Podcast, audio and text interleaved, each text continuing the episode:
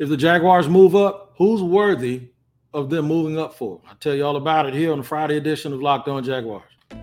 You are Locked On Jaguars, your daily Jacksonville Jaguars podcast, part of the Locked On Podcast Network. Your team every day.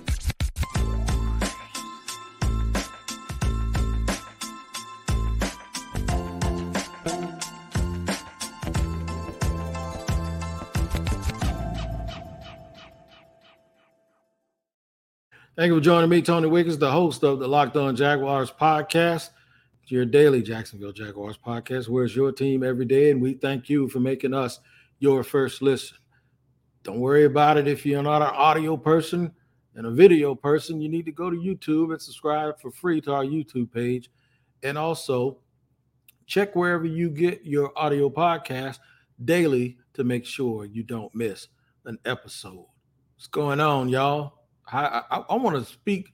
Uh, we love our new uh, people, but I want to talk to our everydayers. If you're an everydayer here on uh, Locked On Jaguars, drop it in the comments below and just say everydayer. That's right, every day. We appreciate you, man, because you make us who we are and make what we do feel so good when we do it. Um, here's what I want to do. I want to welcome the new people into today's podcast and let you know exactly what it is I'm going to discuss.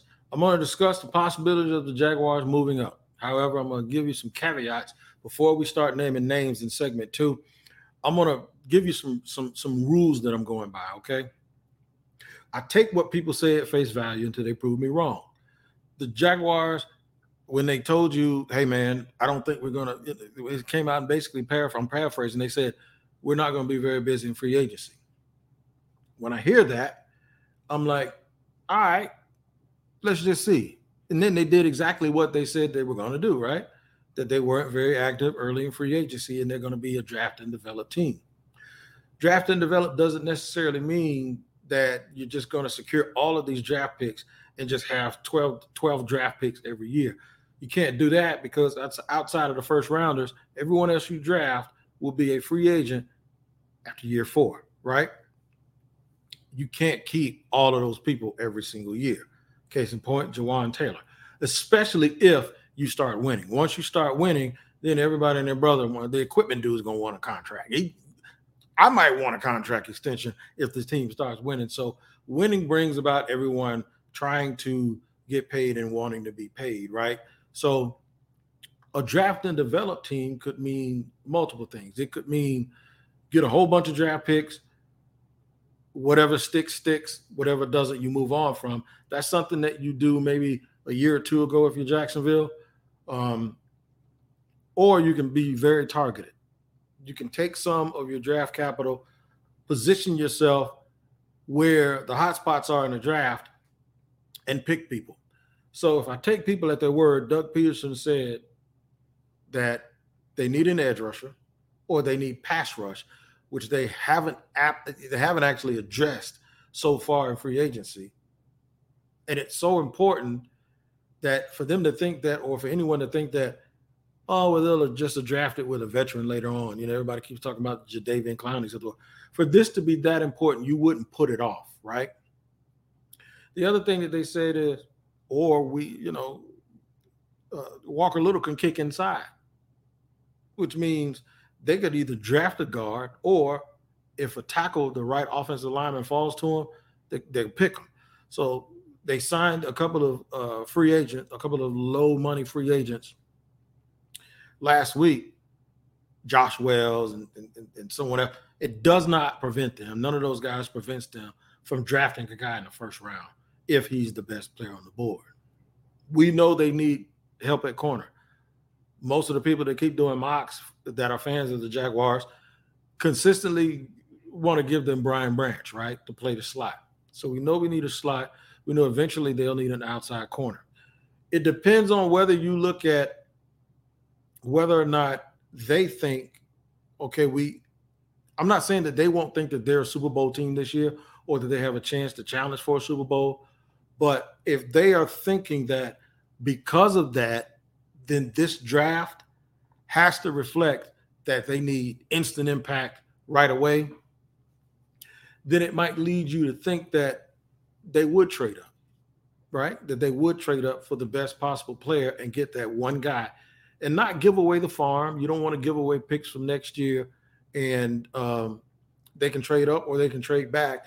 We did a podcast earlier this week saying that if they trade back, who could they get? And they may be, may be able to get three guys. What I did was go back to 36. You end up with 36, 46, and 56 some sort of way. Not in one trade. It took two to do it.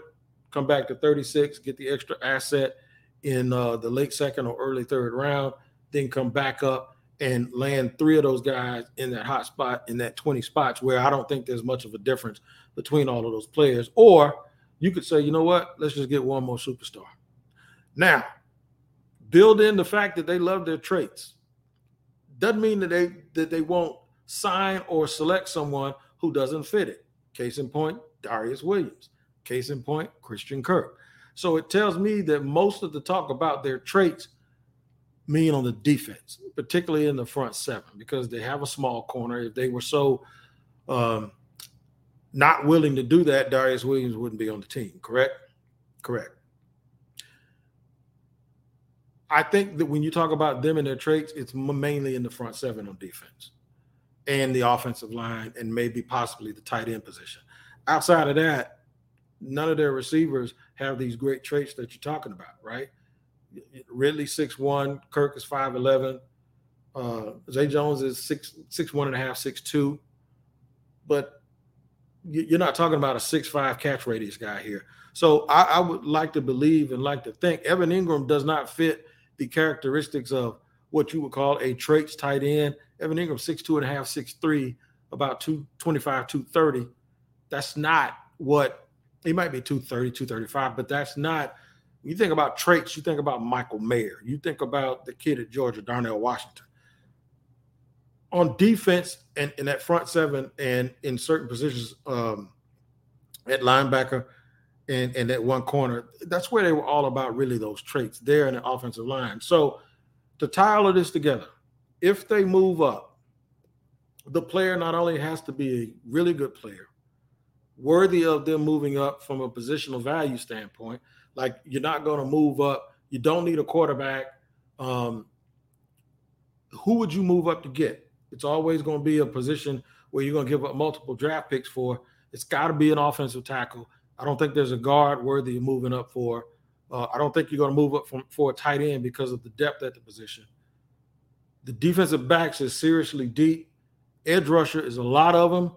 Uh, there are some guys that are different, but do those guys match the traits? And are you going to move up for a guy who, let's just say, won't necessarily be a full time starter right away? I'm going to give you some names of some people who I think the Jaguars uh, may believe because of all of those things that I just said may have the traits uh, necessary for them to move up. Some possibilities. That's what we're going to discuss here on Locked On Jaguars. We'll do it.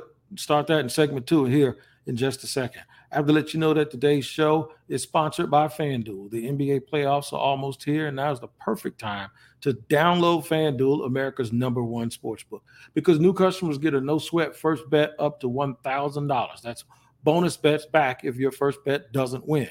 Just download the FanDuel Sportsbook app, and it's safe, secure, and super easy to use. Then you can bet on everything from money line to point scores and threes drained make sure you do your research when you go on FanDuel because not only is everything there for you, they have the information on each particular player and team that helps you make quality decisions. Plus, FanDuel even lets you combine your bets for a chance at a bigger payout with a same game parlay. So don't miss the chance to get your no sweat first bet up to $1,000 in bonus bets when you go fanduel.com slash locked on. That's fanduel.com slash locked on to learn more. Make every moment more with FanDuel, an official sports betting partner of the NBA. And we thank you for making us your first listen here again on Locked On Jaguars, where all my everydayers and my new folks hang around long enough. If you're a new person, you'll get called an everyday or two. Uh, we thank you for making us your first listen. So, look, we set the rules of why if if the Jaguars move up, which Doug Pederson says, hey, you see the right guy, you might move up, you might move back. So um, they're not they're not um, they haven't given off that they are against moving up. So let me tell you some of the guys who I think they'd move up for. The obvious one is somebody that everybody anticipates might fall in the draft, and that is Jalen Carter. Would the Jaguars be a team that's going to move up if Jalen Carter slips past number 10 and he starts to get into the teams, and all it takes for you to move up is a second round pick, especially if it gets past like 15, which I seriously doubt? Would they do it? Hell yeah, they'll do it. They, they'll tap in. They'll go right back to University of Georgia. They picked from University of Georgia twice in the last two years. I think they probably have a good, good enough relationship with those coaches that they have a book on Jalen Carter. So Jalen Carter's number one. Is it risky? Sure, it's risky, but it's it's even more risky for people who have had uh, some misfortune and some tragedies based on the things that we kind of heard he may have been involved in, which is moving too fast in the vehicle, which causes somebody to have an accident. In this case, a fatal accident. We're not saying that he was responsible for it, but let's not be naive.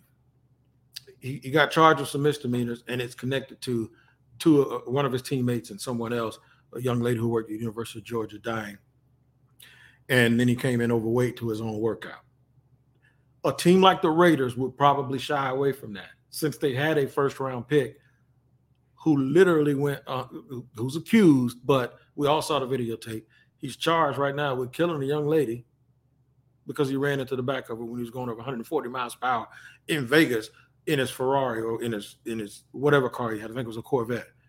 A team like that ain't gonna even. They probably don't even have a dude on this board that's remotely associated with anything that has to do with a vehicle accident that leads to someone's death.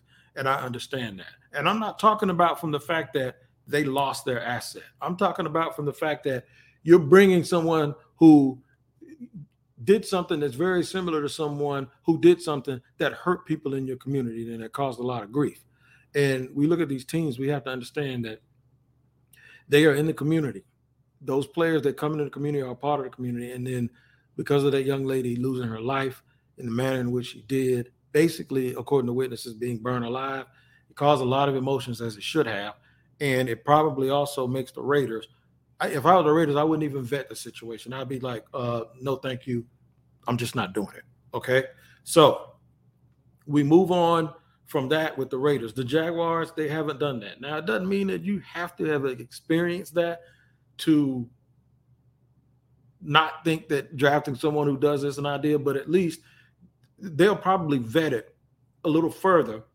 And if they get more information that makes them comfortable, the kid's talent is undeniable, and at some point somebody's going to draft him. We know it.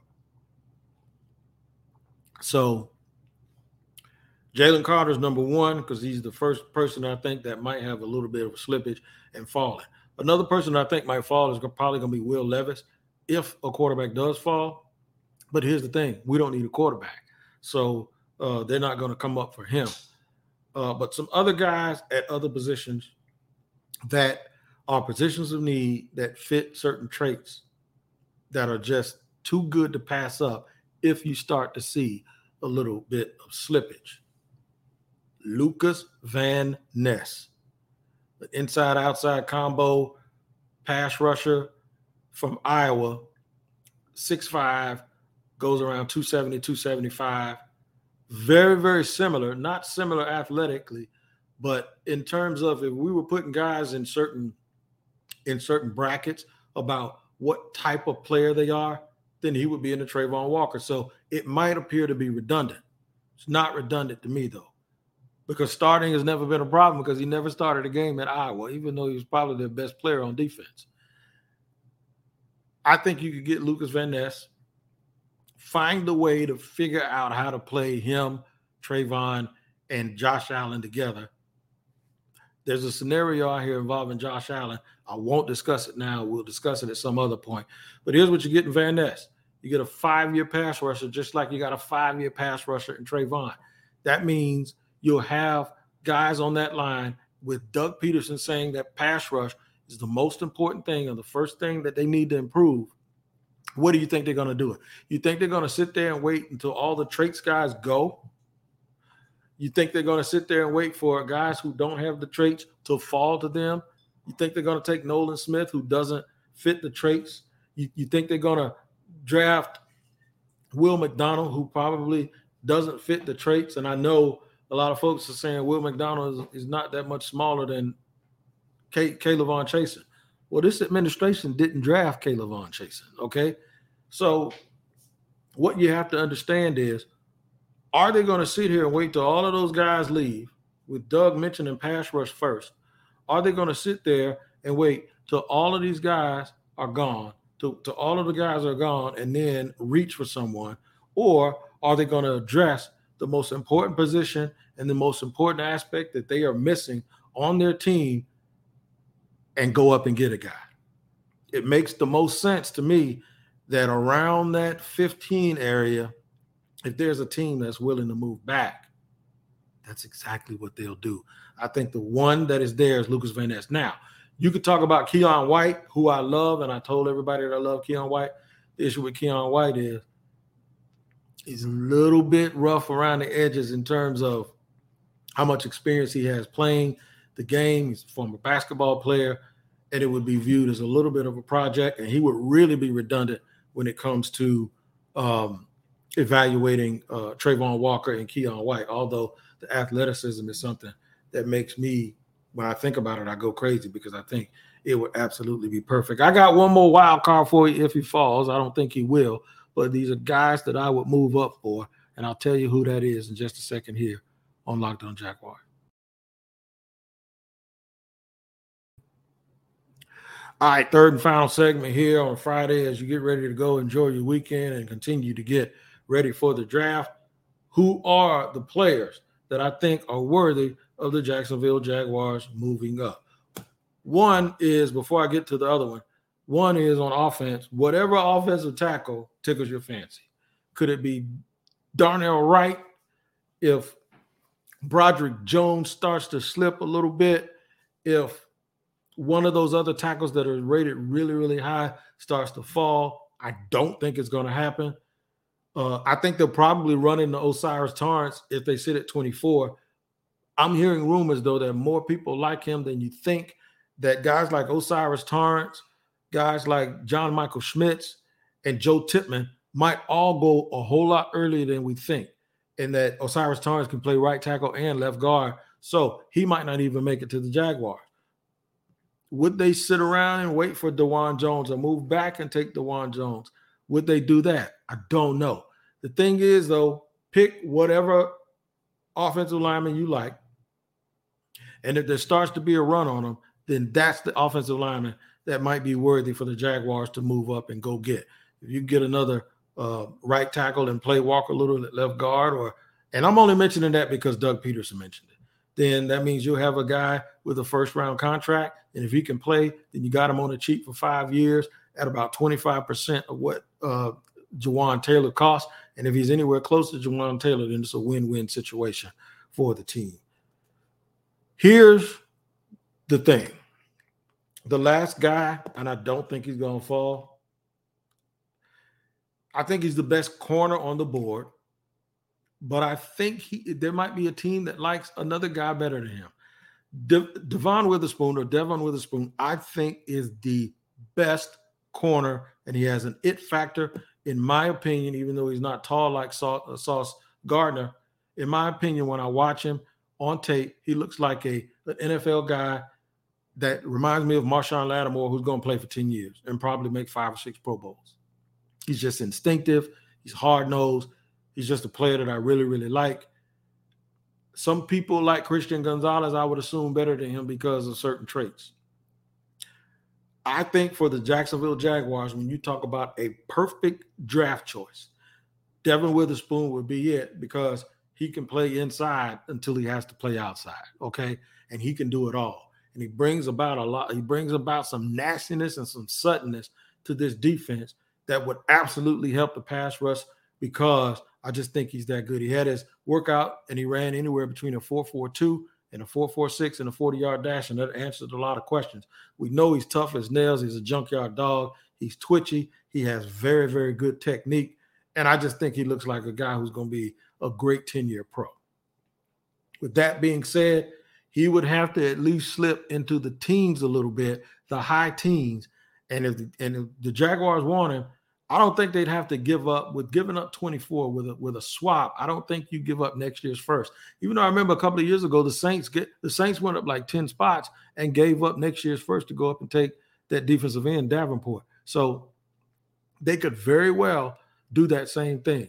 The Giants went from in the 20s to get up. Uh, I'm sorry, the Bears went from in the 20s to get up to 11 to take Justin Fields, and they gave up a future first round pick there may be a way you can get around it. I already mentioned the possibilities of a certain player being traded that makes that deal even sweeter.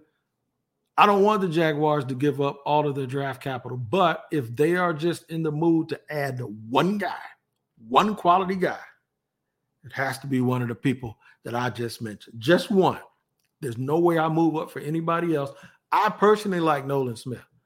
I just don't think that when you think about traits that they're going to move up and trade up for a guy that doesn't have certain traits. So that's it. Think about it. Drop something in the comments. Hit that like button, please. It helps the podcast if you do that. Think about it over the weekend. Hit me up on social media at Shop Talking Wig or right here in the, in the comment section. I'll get back to you on that.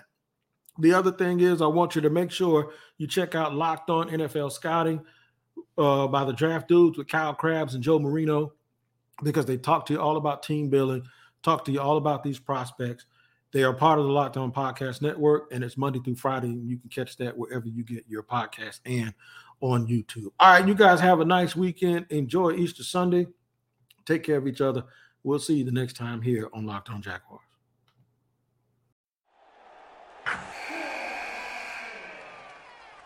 Wilson, you sent the game winning email at the buzzer, avoiding a 455 meeting on everyone's calendar. How did you do it? I got a huge assist from Grammarly, an AI writing partner that helped me make my point. 96% of Grammarly users say that it helps them craft more impactful writing. Would you agree? Grammarly helped adjust my tone to navigate tough work conversations. And it works everywhere I write, so I can quickly communicate effectively your teammate used Grammarly to summarize an important document, making a three pointer. How did he do it? It only took one click. When everyone uses Grammarly, everything just makes sense. You made an incredible slam dunk to end the game. The meeting was canceled, and your team will go home champions. Go to grammarly.com slash podcast to download it for free. That's grammarly.com slash podcast. Easier said, done.